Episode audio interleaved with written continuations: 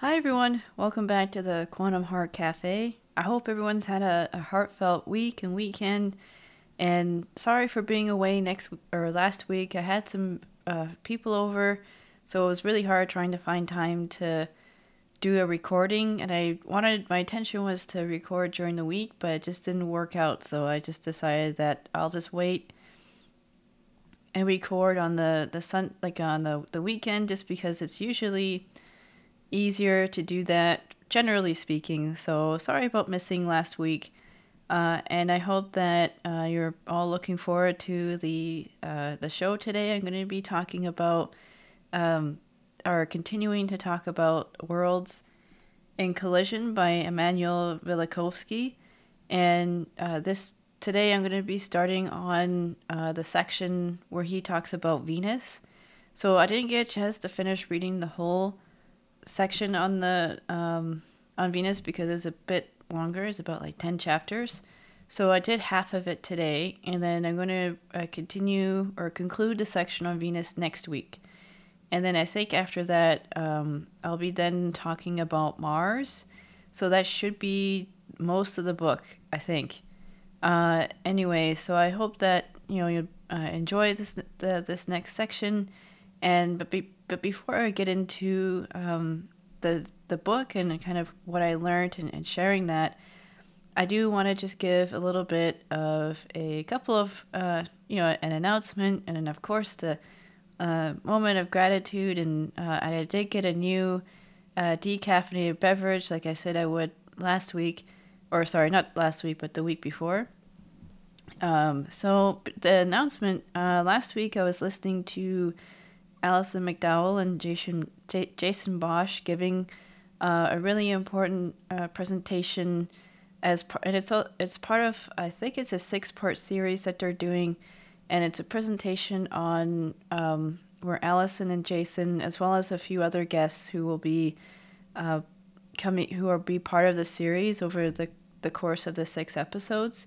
They're going to be talking a lot about like uh, the rollout of um, blockchain and uh, the social impact uh, finance part and um, wanting to turn nature and turn people, especially vulnerable people, into digital assets. I mean, basically, they want to turn all of us into digital as- assets. And the idea of, you know, privacy and so on would be pretty much thrown out the window as we have to deal with the. Um, I think it was Clifford and Alison who, call, who called it the outside in robot, where you know, this technology, the Internet of Things, and eventually the Internet of Bodies will be watching us 24 7, including our homes. So it's pretty important. It's a really important um, series, and I hope y'all will tune in. I'm to post the first, they did the first uh, presentation last week, so I'll post it in the show notes if anyone's interested. And, you know, I, I hear this comment sometimes from people who uh, also listen to the presentations that they're a bit long, and I just want to address that here that you don't have to, you can break down a series. Like, that's what I sometimes do if I don't have uh, enough time during the day to watch a full presentation. I'll break it down into like 30 minute, 40 minute segments and then just take notes from there. So I kind of treat it like I did, um, well, not treated. it's what I do is usually, you know, when I was going to university and stuff, I would just sort of treat it like being in a classroom where I'm taking notes and, and learning. And then if I have questions, then, you know, I could post them in the chat because Jason and Alison are really good about taking questions from people. Um, so this, you know, it, it's what's going on. It kind of, it really does require uh, some self study and some self um, knowledge to really understand what's going on because um, it's kind of hard to leave that up to one person because there's just so much. There's so much going on so it's and that's kind of where this podcast is important for me because i can sort of explore books and concepts that are related to um, what they're attempting to roll out with web 3.0 and eventually they keep talking about the singularity where they want to put humans and robots, or I guess organic life and synthetic life together. Because it isn't just humans, it's also plants, trees, animals, and so on. Like they want to do it to everything. Uh, and in order to have an idea of what that means and the vocabulary to navigate through this weird time that we're in, it is, I truly do believe it's really important for some self study. Even if you can only manage it for 30 minutes a day, that's, that's pretty good. That's better than nothing. And even sometimes I only can dedicate 30 minutes a day too. Uh, so I just wanted to say that because it's sometimes, you know, people are keep talking about the the length and it that shouldn't matter like just focus and dedicate some time to learning and studying uh, whether it's it, it, the presentations that alison um, presents or reading books or something like and, and i do think it's also healthy to uh, take time away from too many distractions and just to focus on this i think it's for me this is a spiritual calling just to take the time and focus on what I'm trying to learn, and it can be a struggle because there's a lot of distractions out there. Um, but it's I feel in my heart that it's really important. So that's the one thing I do want to address because I do sometimes see this, and you know, with the amount of information and the amount of effort that you know Alison and Jason often go to to present this information, I think, um, you know, dedicating 30 minutes a day to understanding what's going on. It's not really asking too much. Um, and that's me. That's me. I'm not. No one else is saying this. This is just me. Uh, but anyway, so that's the uh, that's the announcement I wanted to make. I think it's a really important series, and I will be posting the first of the six part series, and then as you know, I record my shows, and as the series uh, continues on, I can post uh, the the follow up uh, videos, like part two all the way to part six as well, for those who are interested in learning more. Uh, and then with that all being said, so I I am thinking about my moment of gratitude, and I just wanted to be grateful for uh, just being able to do this work. I know it, um, being able to study and explore subjects that I find really interesting, and I also think are really important um, I, th- I feel like that's pretty cool. And uh, I'm just grateful to be able to participate in that. And then uh, today or last week, I was able to go visit a really cool uh, local coffee shop, and they have quite a nice decaffeinated uh, coffee blend that I was able to pick up, and uh, I'm quite enjoying in, enjoying that right now. Uh, if you hear some noises in the background, it's probably my refrigerator uh, I don't have. I am start. I'm trying to learn a little bit of video editing, but I, I don't know how to drown out those noises. So I apology or I apologize, and I hope it's not too distracting for people. So the refrigerator will just be accompanying us on uh, these lectures. I'll try and find some other solution for finding a quieter place to do these recordings, but for now, um, this is what it is. This is the the fridge will be our friend for a little while. okay, so I'm gonna start. I'm just gonna pull up the presentation. So I'm gonna keep going with. So last week or the week before the last show, um, we started off talking about. Let's see Worlds in Collision by Immanuel Velikovsky, and I did talk a little bit about how he got a lot of flack from the scientific and also I think the religious community too, because if you read the book, you can kind of understand where some, maybe not all of them, but some of them were kind of feeling, you know, a little threatened by this knowledge. Um, I don't think it's that threatening. I think it's really, really fascinating how um, because throughout the book and also in the part where he talks about Venus, he he compares uh, mytho- mythological stories from all around the world, not just uh, what's in the Bible, and he compares them to all the kind of major celestial uh, catastrophes that happened between Earth and other um, celestial bodies like comets and so on.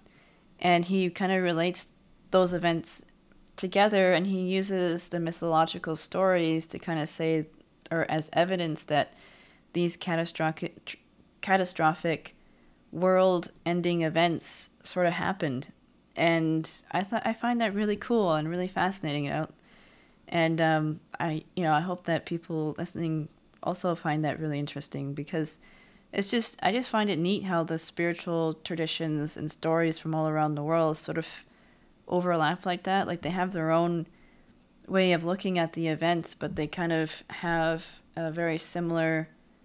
They have very similar themes to each other, and I just think that's pretty neat. Um, okay, so I'm gonna get started, and so this part, this part uh, that I'm gonna be going over today is talking about uh, Venus, and I left. I finished off at chapter five, so I, am covering today uh, chapters one through five on the the section of Venus, and so he doesn't really talk specifically about Venus just yet, but I think it's this is more like a build up to the latter part of the chapters where he does start talking about Venus. And then later on the book, he's also going to talk about Mars. Uh, so this is more so, this section, he talks more so about what happened or the event that the book of Joshua or uh, Jasher talks about, where the sun and moon stood still for a whole day. So, and then following that, he talks about another world catastrophe that happened during the Exodus uh, back in Egypt, where the Is- Israelites uh, left Egypt and all the um, the plagues and all the kind of uh, supernatural phenomena that uh, took place during that time. So that was the focus of this of the kind of chapters one through five, and then next week I think that's when we'll start being kind of connecting that with Venus and where Venus came from.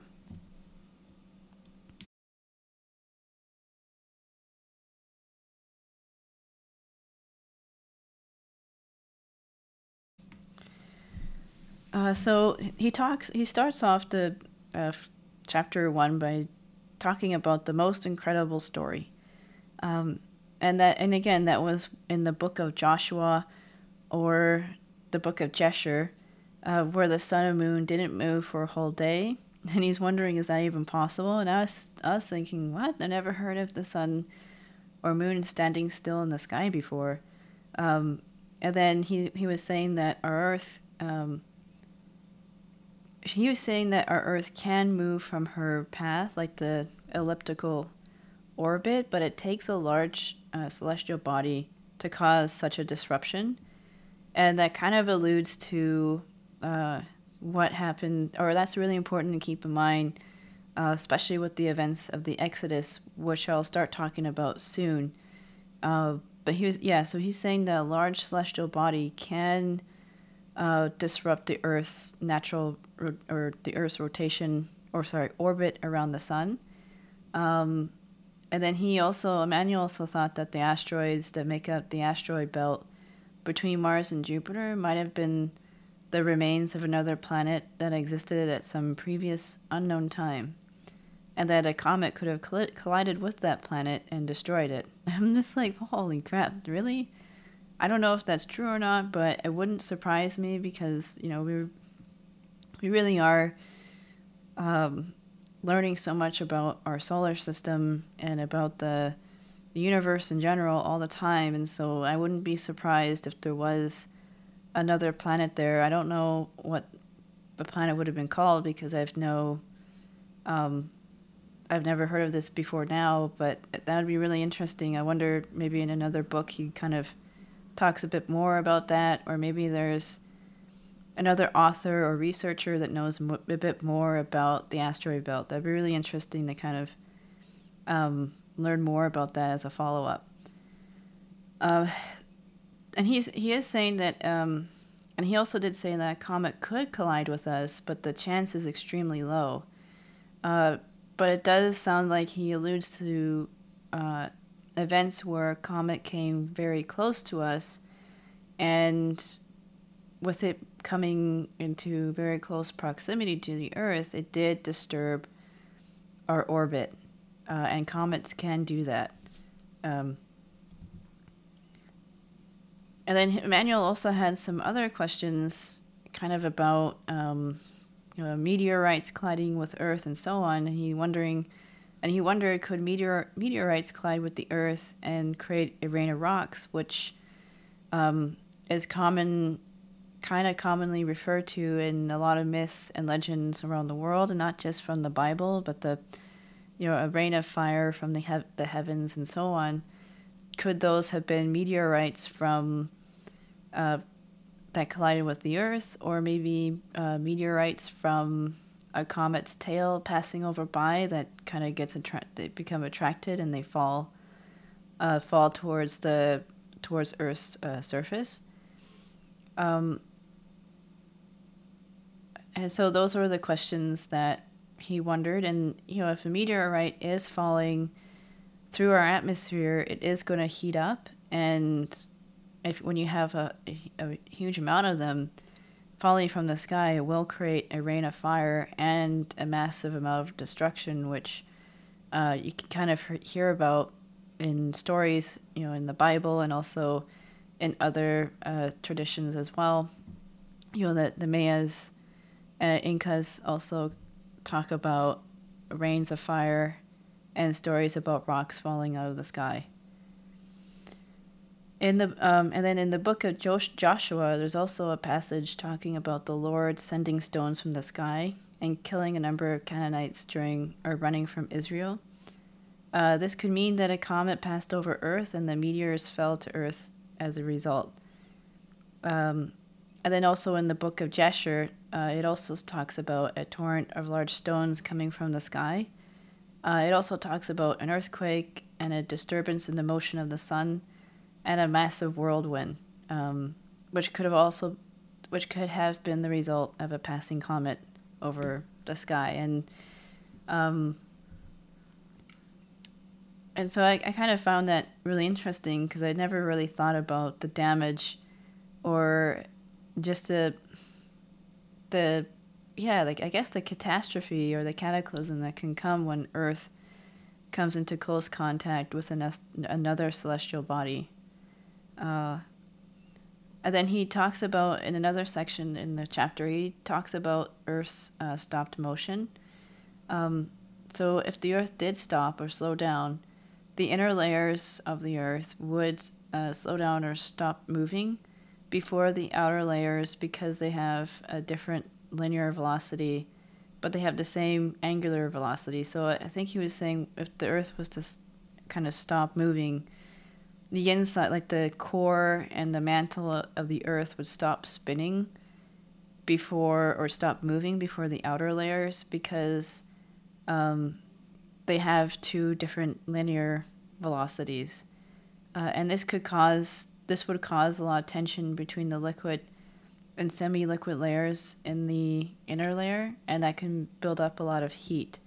Um, and then the outer layers would experience great earthquakes because you know it kind of makes sense. Like you can't just stop a planet all of a sudden without major um, you know without major consequences. It kind of reminds me of like if you're driving a car and um, if anyone's driven driven a manual stick shift or if you had to all of a sudden brake and you're going at a high speed you know that can that you know you feel the impact of that even if you don't hit anything uh, like if you go from let's say you're driving on the highway and you're in a manual transmission and you make the mistake of going from um, like gear five down to gear two instead of gear four like that's that can cause a lot of problems. Or if you just all of a sudden slam on your brakes from going into high speed uh, you know that it that will have a, you know you can't i mean it can ha- you can do that, but you'd have screech tires. There, you know, it's probably not good for the car to do that, and so on. So that would be. I feel like that for me, this sort of analogy of what happens when the Earth stops. Of course, you know you're not going to get an earthquake or anything if you're slamming on your brakes, but you kind of feel that force, and so it's just, yeah, I can't ima- even imagine like the force of the Earth, what that would be like if it, if she all all of a sudden stops today. You know, she just comes to a her motion gets turned upside down, and that has happened uh, according to the book that the Earth's rotation and her and her tilt have changed over the the course of the ages, and I'll get more into that later. Um,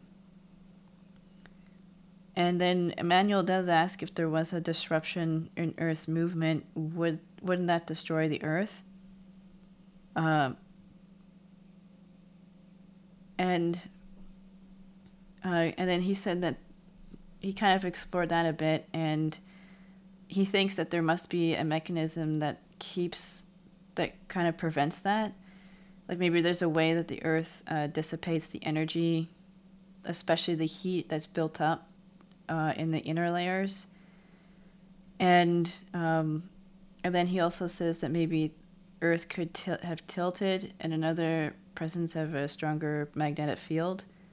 So maybe those mechanisms there would help to dispel, or I guess yeah, dispel or or maybe the best a better word I'm trying to look for is dissipate. Is dissipate all that energy created when um, Earth all of a sudden stops moving. And then he also talks about so it's not just in the book of Joshua or Jasher where this phenomenon was uh, observed, where the Earth stopped moving, but he also talks about on the other side of the ocean how the uh, the Mexicans have a record of a catastrophe from the remote past where the night uh, didn't end for a period of time, like the it's almost like the the night stood still. Uh, and then uh, the Midrashim, the book of the ancient tradition, or the books of ancient traditions, uh, not embodied in scripture, also spoke of the sun and moon standing still for about uh, 18 hours. Um, so he, after you know, as he kind of learned more about this phenomenon that happened in in ancient times, he also wonders if there were other uh, major cosmic catastrophes, uh, both before and after what was recorded in the book of Joshua. And and that's where we're going to head next because the answer to that question is yes. And so he's going to be uh, talking about an event that happened 52 years earlier, and that was the event of the mass exodus, where the Israel Israelites left Egypt, and everything that happened there, like the plagues, um, the parting of the, the oceans and so on, and then the we do kind of get to the the gloom and the wandering in the the desert, but that's sort of the latter part of that's after chapter five. So I'm going to leave that for next week. But um, following, but right now it's, it's like Immanuel Velikovsky gives a summary of what happened during the Exodus and the different uh, events like the earthquakes, the hurricanes, the rain of fire, uh, hydrocarbons falling out of the sky. It was really interesting. So I'm going to be sharing some of what I learned uh, about that uh, as he takes us on this journey of what happened 52, er, 52 years earlier um, before the events of the book of uh, Joshua. Uh, so he talks about um, in the written tradition of Central America, about 52 years before the catastrophe spoken about in the book of Joshua, another catastrophe of world proportions took place. And Immanuel asked the question could this have been a catastrophe that coincided with the events of the Exodus? Uh, and then he also talks, so uh, Immanuel Velikovsky has also written a number of other books um, called Ages in Chaos. It looks really; th- those look really interesting too. And I think in the Ages or Ages in Chaos, he focuses more so on certain areas of the world. Like I was looking up those books, and it looks like he has one that focuses on the events of the Mediterranean. He has one that focuses on um, Egypt and the Arabic world. And then he has one book, I think it focuses on like other areas of the world. They look really interesting. Um, I don't know if I'll go over those ones for the show, maybe at a later date. Um, there is one book in particular, though. It's called "Human Mankind in Amnesia," that I think I'll I'll look into because that one, um, it's more of like a psychological analysis of human beings, and maybe that that would be that sounds like it could be a really interesting book. Um, so I might read that one for the show. I don't know if I will cover the ages in chaos, at least not right away, but they are available. If anyone is interested in reading those, you can find them. And if you want to, because uh, if you know, just in case you want to learn more about the different catastrophes that happened in the ancient world all over Earth, um, and so and he does reference his book Ages in Chaos a little bit uh, throughout this um, Worlds in Collision. So he kind of uses that as a he kind of create has a relationship between those two books here but I don't get the sense that I need to read Ages in Chaos to understand what's going on in this book. He's just using it more so as a reference. Um, so in his book Ages in Chaos, he writes about a great cosmic event that caused a massive upheaval on Earth and ended Egypt's Middle Kingdom. Um, and and now in this part of the book, he's going to work. He does work to answer the question what to answer what the nature and dimension of this major catastrophe or series of catastrophes were that accompanied the plague. Um, and that would have been the event that he's alluding to is the the natural catastrophe and plagues that accompanied the Exodus, and whether other places in the world or around the world also experienced the same uh, catastrophe or cataclysm. Okay, so he talks about first. Um, he's he starts off by talking about the red world, and so in the second millennium, the Earth went, underwent one of the greatest catastrophes of its history. Uh, a new planet just joined our solar system, but it previously was a comet. The comet came uh, close to our Earth, and the tail touched the Earth first. This gaseous, gaseous tail of the comet left a fine dust of rusty color on the surface of the Earth and this was one of the first observations of the comet. Uh, the dust also gave the oceans a blood, red color, um, and it turned our planet red for a time. Uh, both the Mayans, Egyptians, and the Book of Exodus make reference to blood red oceans, which, you know, the blood red co- color came from the dust, dust from the comet's tail. Uh, the book of Exodus also recorded how the rivers stank, and that was from the dust killing the fish. So, a lot of, during the Exodus, a lot of animals and fish were killed, um, like cows and so on. So, it was, like, I guess that was also part of the plagues. And that was caused from the, the dust, uh, this dust falling from the comets that probably, you know, if it got into the oceans, it probably made breathing oxygen really difficult. Uh, so the and that probably I mean this is my opinion here, but that's probably what killed uh, a lot of the fish in the water. And so because of all the death and the dust in the water, it also made made it so drinking the water was uh, pretty much impossible. So a lot of people died from dehydration at that time. And the dust also caused uh, illnesses and skin irritations among uh, the people in that area, and it also killed off a lot of cattle. So I imagine, you know, fish and cattle were probably a major food source back then. So I, I imagine a lot of famine and uh, pestilence also followed this these kind of uh, celestial events. As, and um, I mean, I'm not as familiar with the book of Exodus, uh, but I imagine that maybe that was one of the plagues was maybe famine. I don't know. I haven't read the book before. Uh, I know that there was uh, like a plague of lotuses, and then there was some uh, darkness and so on, and earthquakes. Um, and he does touch upon those uh, throughout this section. Uh, so there was also accompanying the the red dust. There was also a hail of stones so, as the Earth moved into the deep tail of the comet, um, an ash like dust fell, fell from the sky, uh, followed by a meteor shower. Uh, so, a grave, grievous hail fell on Egypt, and one that hasn't been in Egypt since its foundation, and they fell mingled with fire. So, that would be uh, a rain of fire and stones coming from the sky. And then this wasn't this Egypt wasn't the only place that experienced this rain of stones. Uh, both the Buddhists, Indians, and Mexican sacred scriptures uh, speak of a catastrophe involving a rain of fire or red hot stones. And I do think, uh, from remember back from the last section, where um, I think it was the Mayans that talked about uh, ages ending. Like there was the fire age, and that ended, um, which involved a rain of stones coming down from the sky, like fire stones coming down from the sky.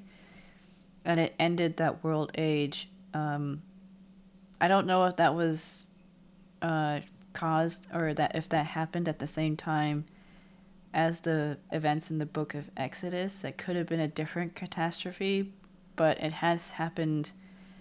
Like this, it sounds from what it sounds like in the book, the catastrophe that happened during the Exodus wasn't the only world ending catastrophe. There was there have been others before. Um, and it sounds like Immanuel um, is using the Exodus as an example of the kind of cosmic catastrophes that have happened to Earth uh, throughout the ages. Okay, I'm gonna. I'm, I don't know if I, uh, if I'm talking or if I'm pronouncing this properly. So forgive me, uh, but the it was kind of like a sub chapter in the section. It was called Naphith, Naphtha. Oh, I think I said that wrong. Naphith, Naphitha. Um, all right, so forgive me if I I'm going to call it Naphitha for now, but if I so forgive me if I mispronounced it because I'm not sure. Uh, yeah, I, I did my best. um, and, and, basically, this section of the book talks about the origins of petroleum. Uh, so there's two theories of the origins of petroleum. There's the inorganic theory where hydrogen and carbon were brought together through heat and pressure.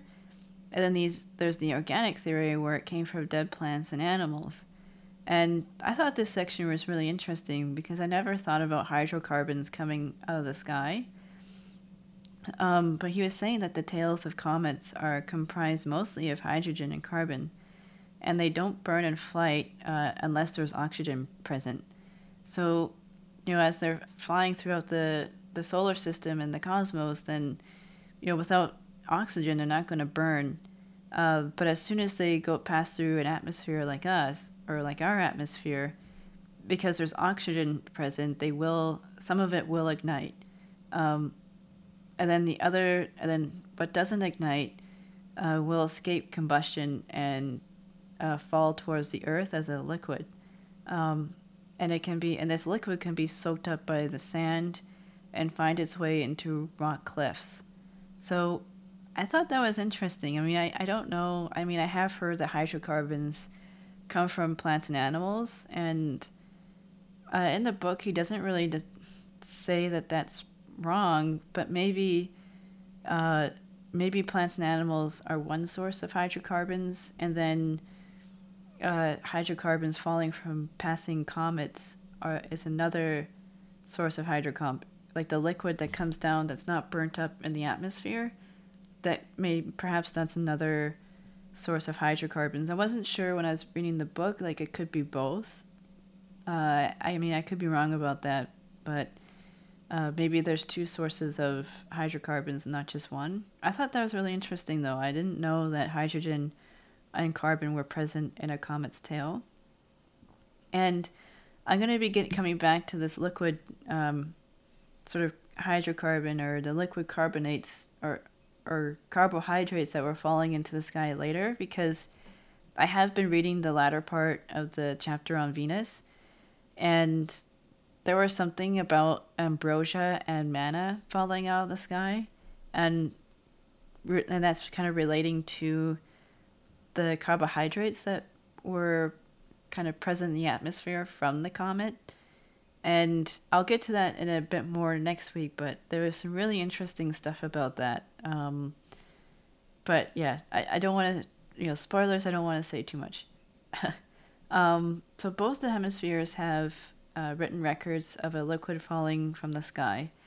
Um, and then the Maya spoke of an entire population annihilated from the falling liquid and the fire that followed.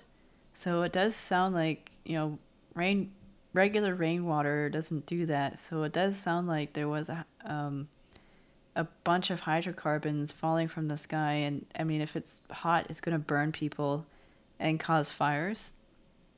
Uh, so I thought that was pretty interesting because again I, I never know I never realized that comets could actually do this, something like that um, that they could have these destructive elements in it but um, they can and um, the Voguls in Siberia also talked about um, or passed down a memory about God sending a sea of fire upon earth so that would have been also a reference to the falling hydrocarbons and uh, in the book of Exodus, they talk about this this rain, this kind of sea of fire, as the eighth plague that uh, befell Egypt. Uh, so I thought that was pretty, interesting, and I also think it's really neat that the stars brought us oil, and he does kind of give a reference to the god, or actually he's not a god, he's a titan, uh, Prometheus, who brought fire to um, humankind, and he, and he was uh, punished for that by the the gods. Um, oh, I can't remember. Maybe it wasn't the gods. Maybe it was the Titans. But the, he got, um, you know, he got chained to a rock, and then there he was eating, being eaten by a bird every day, and then he, his punishment was that he'd be eaten by this bird every day, and then he would reset, and so he have to go through this all over again. But there has been references in Greek mythology to an oil um, to hydrocarbons, and so that could have been the fire. Um, so he does reference the the fire or given to humankind from Prometheus, and he kind of links it to the hydrocarbons that came from the comet. So I thought that was pretty interesting, and I thought that the the fact that the stars rained down petroleum onto us was also pretty in, interesting. Even though it was a catastrophe and millions of people died, it's like presently we use so many hydrocarbons, uh, and like an oil and gas, to fuel this world that we're living in right now. It's pretty. It's interesting how that there's that relationship to the past that the oil that we're using today may have come from the stars in the distant past or yeah so that I don't know. There's something pretty neat about that. It's like a relationship between the past and present. Um, okay, and then uh, he also talks about in this section about the darkness that befell Egypt as well, and uh, he was saying that uh, as Earth continued to move deeper into the tail of the onrushing comet, um, this created an effect of prolonged darkness. Uh, because the Earth tilted uh, was tilt had been tilted, um, which combined with the gases and dust and cinders from a comet caused massive hurricanes to sweep across the, the Earth. And uh, this is referenced by another a number of uh, uh rabbi, rabbinical sources uh, documenting the calamity of darkness and saying that the and they said that the land was so dark and the the wind was so strong for seven days that people really couldn't see what was in front of them. And because it was so dense that the you know people didn't stir from their houses for a long time, and there were uh, there was records of people choking on the air. Um, so this you know this atmosphere created from the comet and the Earth's tilt is what created that gloomy uh, darkness that lasted for some time during the Exodus, and even after the Exodus, because in in a latter part of the book, Immanuel also talks about the gloom and uh, the darkness that surrounded the Israelites as they were traveling through the desert, and that was also due to the darkness uh, caused by the comet and the and the hurricanes that that were created when Earth was tilted. Um, and then in places around the world, uh, in north, south, and the west of Egypt, um, they also talked about a cataclysm where the sun didn't didn't si- didn't shine for a, a period of time. Um, but then there were also other places that you know opposite to the east, or opposite to the north, south, and west would have been the east, and they were saying, and they recorded um, a, long a long period of daylight where the sun didn't set. So there, so he does acknowledge that while some areas of the earth experienced a prolonged darkness, there were other areas that experienced a prolonged uh, daylight, a prol- where the sun just wasn't setting. Um, and people from all over the world did use did mark this event as the end of one age and the beginning of another. Uh, and what's really interesting is later in on the book, and I'll touch about it. I'll touch more on it next week. Uh, he does talk about the darkness sort of lasting a decade, maybe two decades, and then after that there was a completely new age because you know the Earth tilted and um, you know the motions was disrupted, and that also disrupted our seasons and the sun setting and rising in different places. So, and to you know, and, and then of course people at that time are going to see that as a new age, and so they had to create new calendars, and they had to reorientate themselves to the new uh, seasons and the and the new out- daylight hours. So I thought that was pretty interesting. I'll touch more upon that though next week uh, when I talk about uh, part two of the chapter on Venus. And then uh, also accompanying the you know the rain of fire and the darkness were earthquakes, and uh, so as the earth became where it became close and or got got into closer proximity with the comet, uh, it also caused earth earthquakes all over the world and a number of dwellings in Egypt were overturned. And um, part of and he was what was really interesting is that part of the reason that the Israelites did better than the Egyptians in in terms of surviving those um, earthquakes was because of the construction of their homes.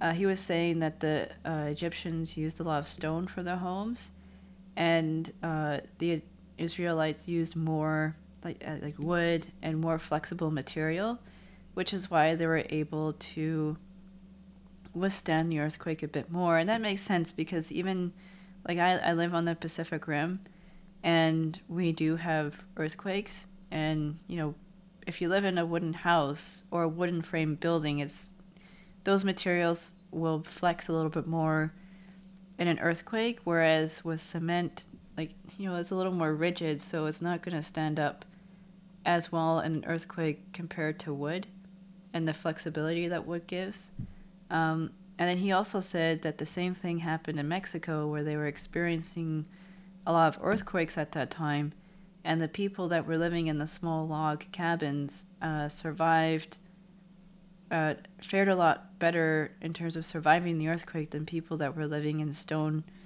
uh, stone houses which were easily toppled and or turned over by the earthquake. And then he also has a really cool section on um, the number 13, uh, which I thought was really interesting.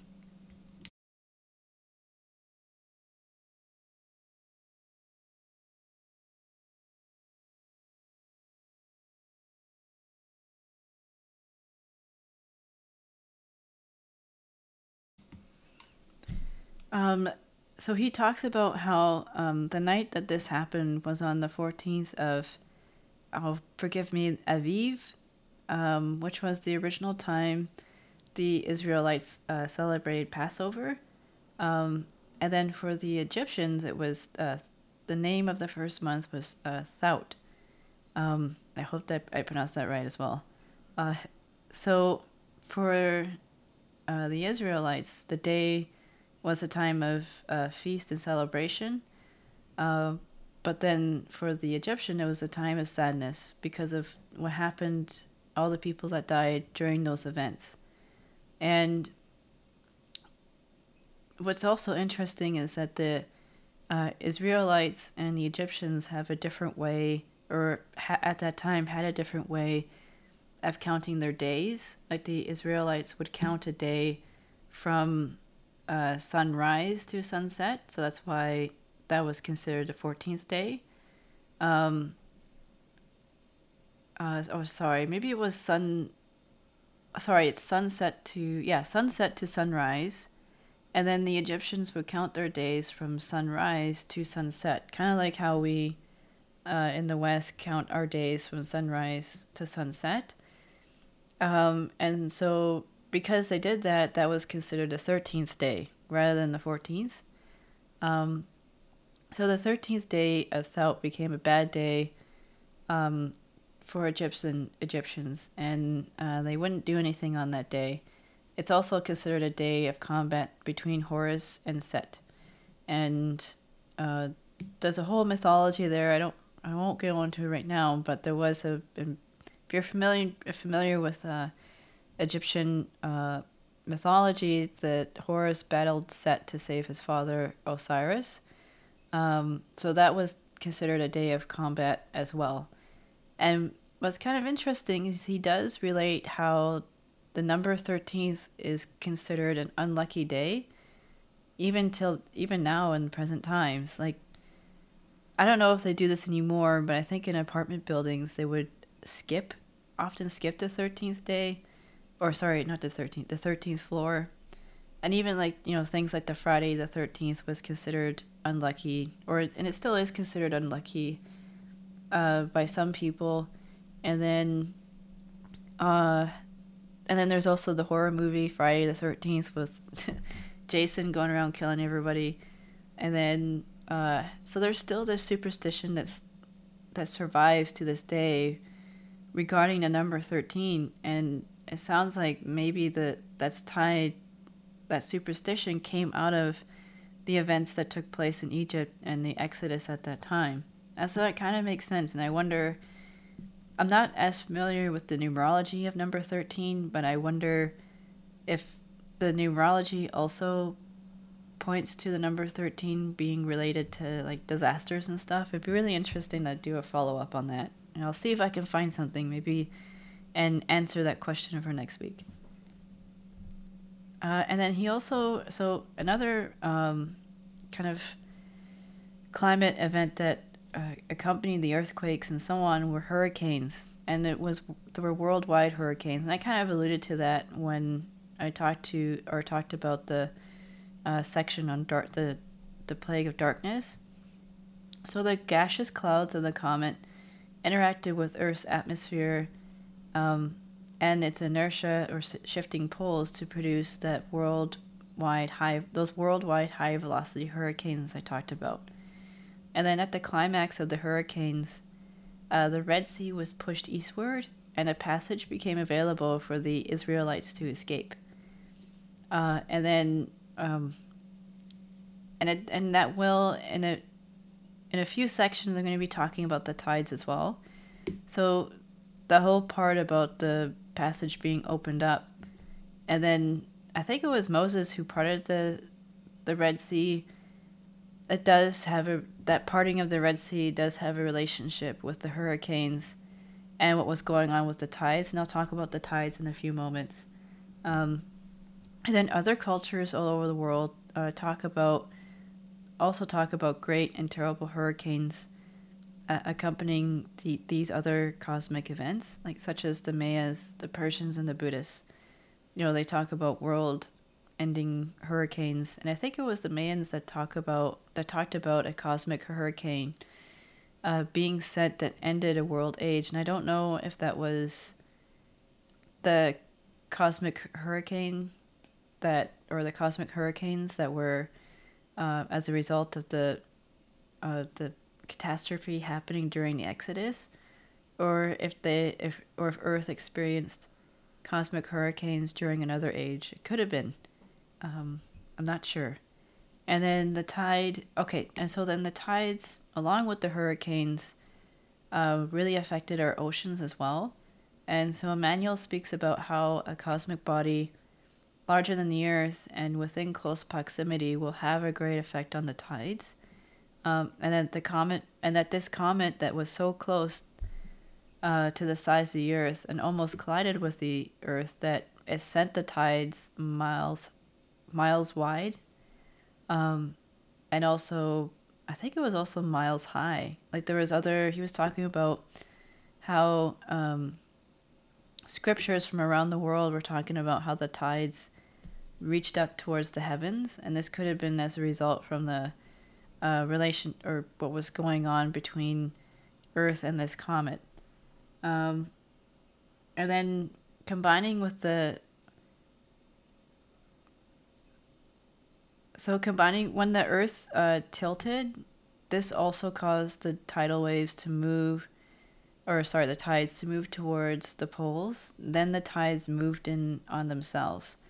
Um, so many traditions insist that water was thrown high in the sky and it landed on the continents. Like the Chinese and alls, they speak about a great tidal wave that swept over the mountains and broke into the middle of the empire during Emperor uh, Yao's time. And then the people of Peru also spoke about how when the sun disappeared for five days and nights, and then uh, the ocean left the shores only to come back and break over the continents. So this would have been the tides moving because of the tilt and the attraction between the planets or between Earth and the comet, uh, causing the tides to move more towards the poles and then back into themselves. Uh, and then in the Exodus, the last few nights of darkness were at the Red Sea when the day, or sorry, when day returned, the bottom. So when the day returned, the bottom of the sea was uncovered and the waves were parted. So that's kind of where I do remember that part of the story where Moses parted the Red Sea. So as he parted the Red Sea, that was also the tides moving, like splitting and moving, and then as a result of the, the attraction between the the comet and Earth. Um, and then following that, that's when the, the waters of the Mediterranean broke into the Red Sea and caused an enormous tidal wave. And that's also when a lot of the uh, pursuing chariots from the Egyptians got caught in that world, that world, that massive whirlpool, and a lot of them died. Um, and other places could have experienced the parting of the sea, as the people of uh, Yucatan recount a story uh, to the colonial shepherds, or sorry, colonial Spaniards, about how their god opened up a safe passage in the sea for them to escape. Now, I'm not sure if the people of Yucatan were related to the 12 tribes of Israel.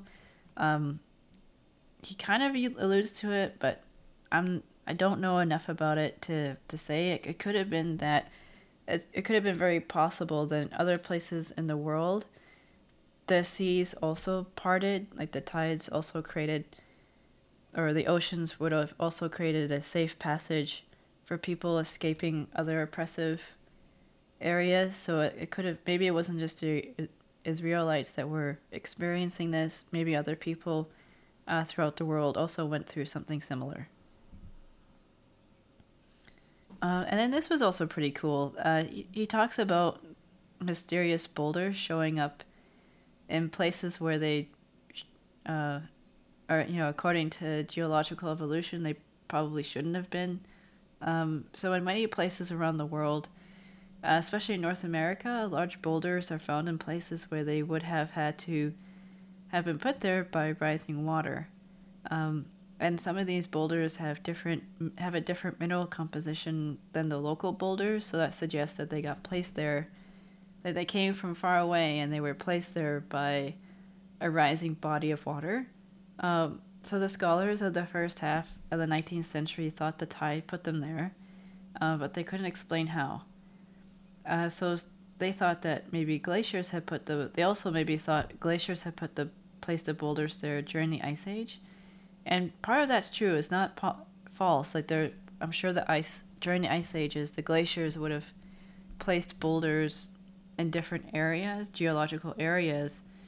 But Immanuel was saying that if boulders are going to push, or sorry, if glaciers are going to push these boulders, then it's going to move them. They're going to sink and move down. Like they won't move up a mountain. They'll move down because they'll sink in the snow. Uh, so that's where he thinks that it was the these massive tidal waves that were had enough force to lift these boulders and place them in those high mysterious areas where you know they they're very different from the local where their mineral composition is very different from the local uh, mineral composition. So i thought that was pretty interesting. Um, and then this is kind of and then he also sort of talks about the mythological part uh, well no he does he, he sorry i should clarify he's been talking about the mythological stories that accompany these events throughout this section and in the next section, he talks about uh, the a major battle in the sky.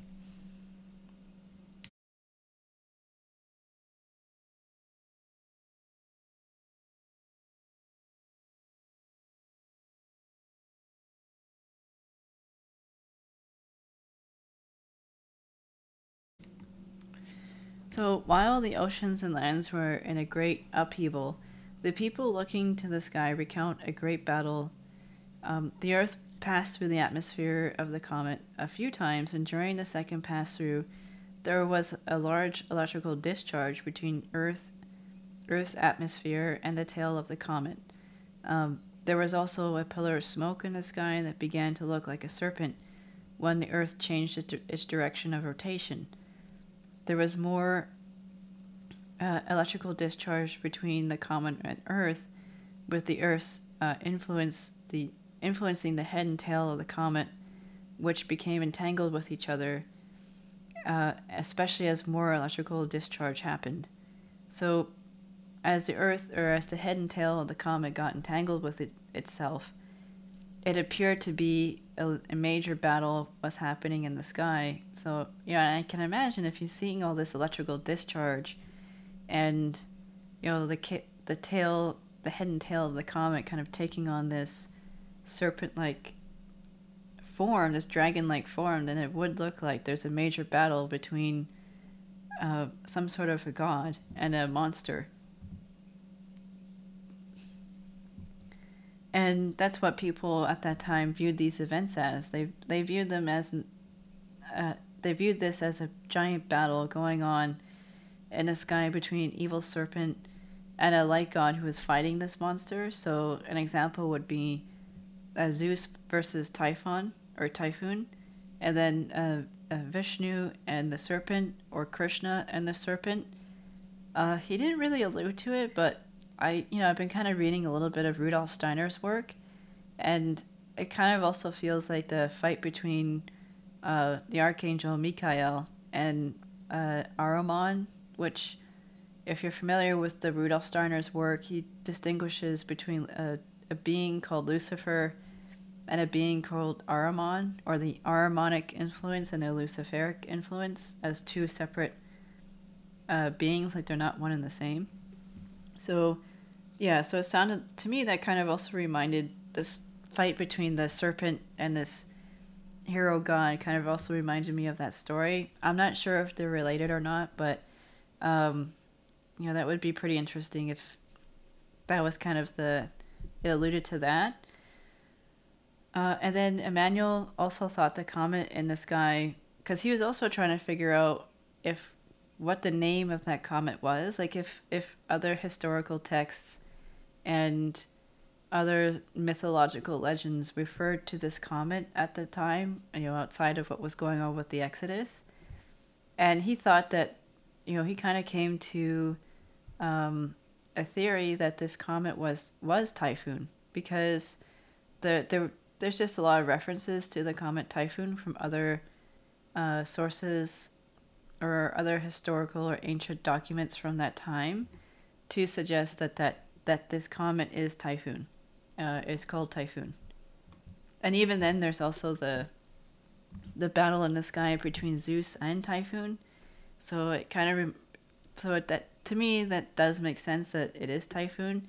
When I was reading that this though, I did I did think that the comet was actually Venus, and I'm not sure if it is. Uh, he's I'll, I'll learn more about that as I read through, or finish reading the latter part on uh, the chapter the chapter Venus. Because I, that's what I was thinking when I was reading chapters one through five. I was thinking, oh, maybe Venus caused this uh, but it was the ty- the comet typhoon. So I'm not sure where Venus falls into this just yet, but um, definitely interested in finding out more. And with that, this and that being with that being said, this ends uh, part two on the world worlds in collision. I hope you found it interesting. Like the, I'm just kind of summarizing what I learned throughout the chapters, and I think you know I, I'd encourage people if you're interested, if you like learning more about mythology and ancient history, to check out this series because I there's so much more I, I didn't cover that, or so much more material I didn't cover that that in that is in the books. Uh, just because he quotes uh, Bible verses, he quotes uh, script, scriptures from other cultures. And he does a really interesting job of, uh, you know, researching these ancient sources as a means to collect evidence for these cosmic events. And so there's only so much I can really put into these into this presentation without it being super long. So that's where I'd encourage you to, you know, check it out check out the audiobooks too. I'm sure there's audiobooks on these if you can't get a hold of the paperback. And it's just a really interesting study. It's a really interesting book. And for me, it kind of also challenges my own assumptions about the planet Earth and our solar system and how these cosmic events can happen that will that can you know send the world into this great upheaval. Um, and I had no idea about world ages ending and uh, human beings existing before these world uh, ages ended. And it also kind of makes me think about the, the last book I reviewed, which was Many Waters, um, about the events of the Great Flood, you know, the Noah's Ark, and how that world was very different from the the present world where the two characters lived, uh, Denny and uh, Sandy and just even how the time the time like they observe time differently and how you know people back back then during the time of Noah were hundreds of years old. But now you know we we live to maybe you know we're lucky if we get to a century. And by the time we get to the century we're pretty we're you know we've aged so much. So it's just it's amazing how time also changed because um, there's a grain of truth in that in the book Many Waters because as you know, I'm just reading the second part now, and it looks like the whole notion of calendars and timekeeping, and how you know we have 365 days in a year at, at this present time, but in other ages they may have only had 360 years or 360 days, and maybe they had in previous ages, maybe they counted the days differently. So, you know, I thought that was really interesting how, you know, I know I take this for granted now, but it wasn't always, the world wasn't always like that. There were differences, and I, I think that's pretty neat.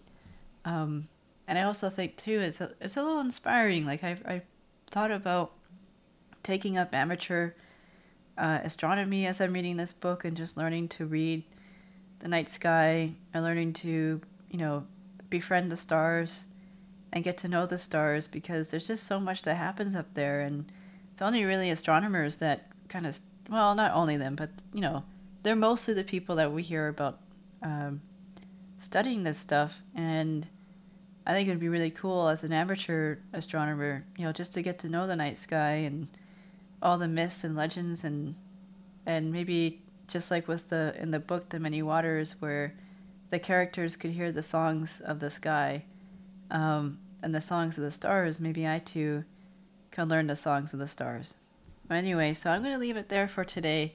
I think that's a pretty good show. Um, I hope, again, I hope everyone has a, a, blessed and heartfelt week. And I'll be back next week with part, I guess it'll be part three of The Worlds in Collision, where I'm concluding the chapter on Venus.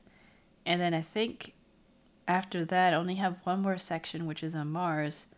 So I'm hoping to finish that um, maybe the following week and then move on to another book. I'm trying to figure out which one, but I'll definitely keep you posted as to which book I choose.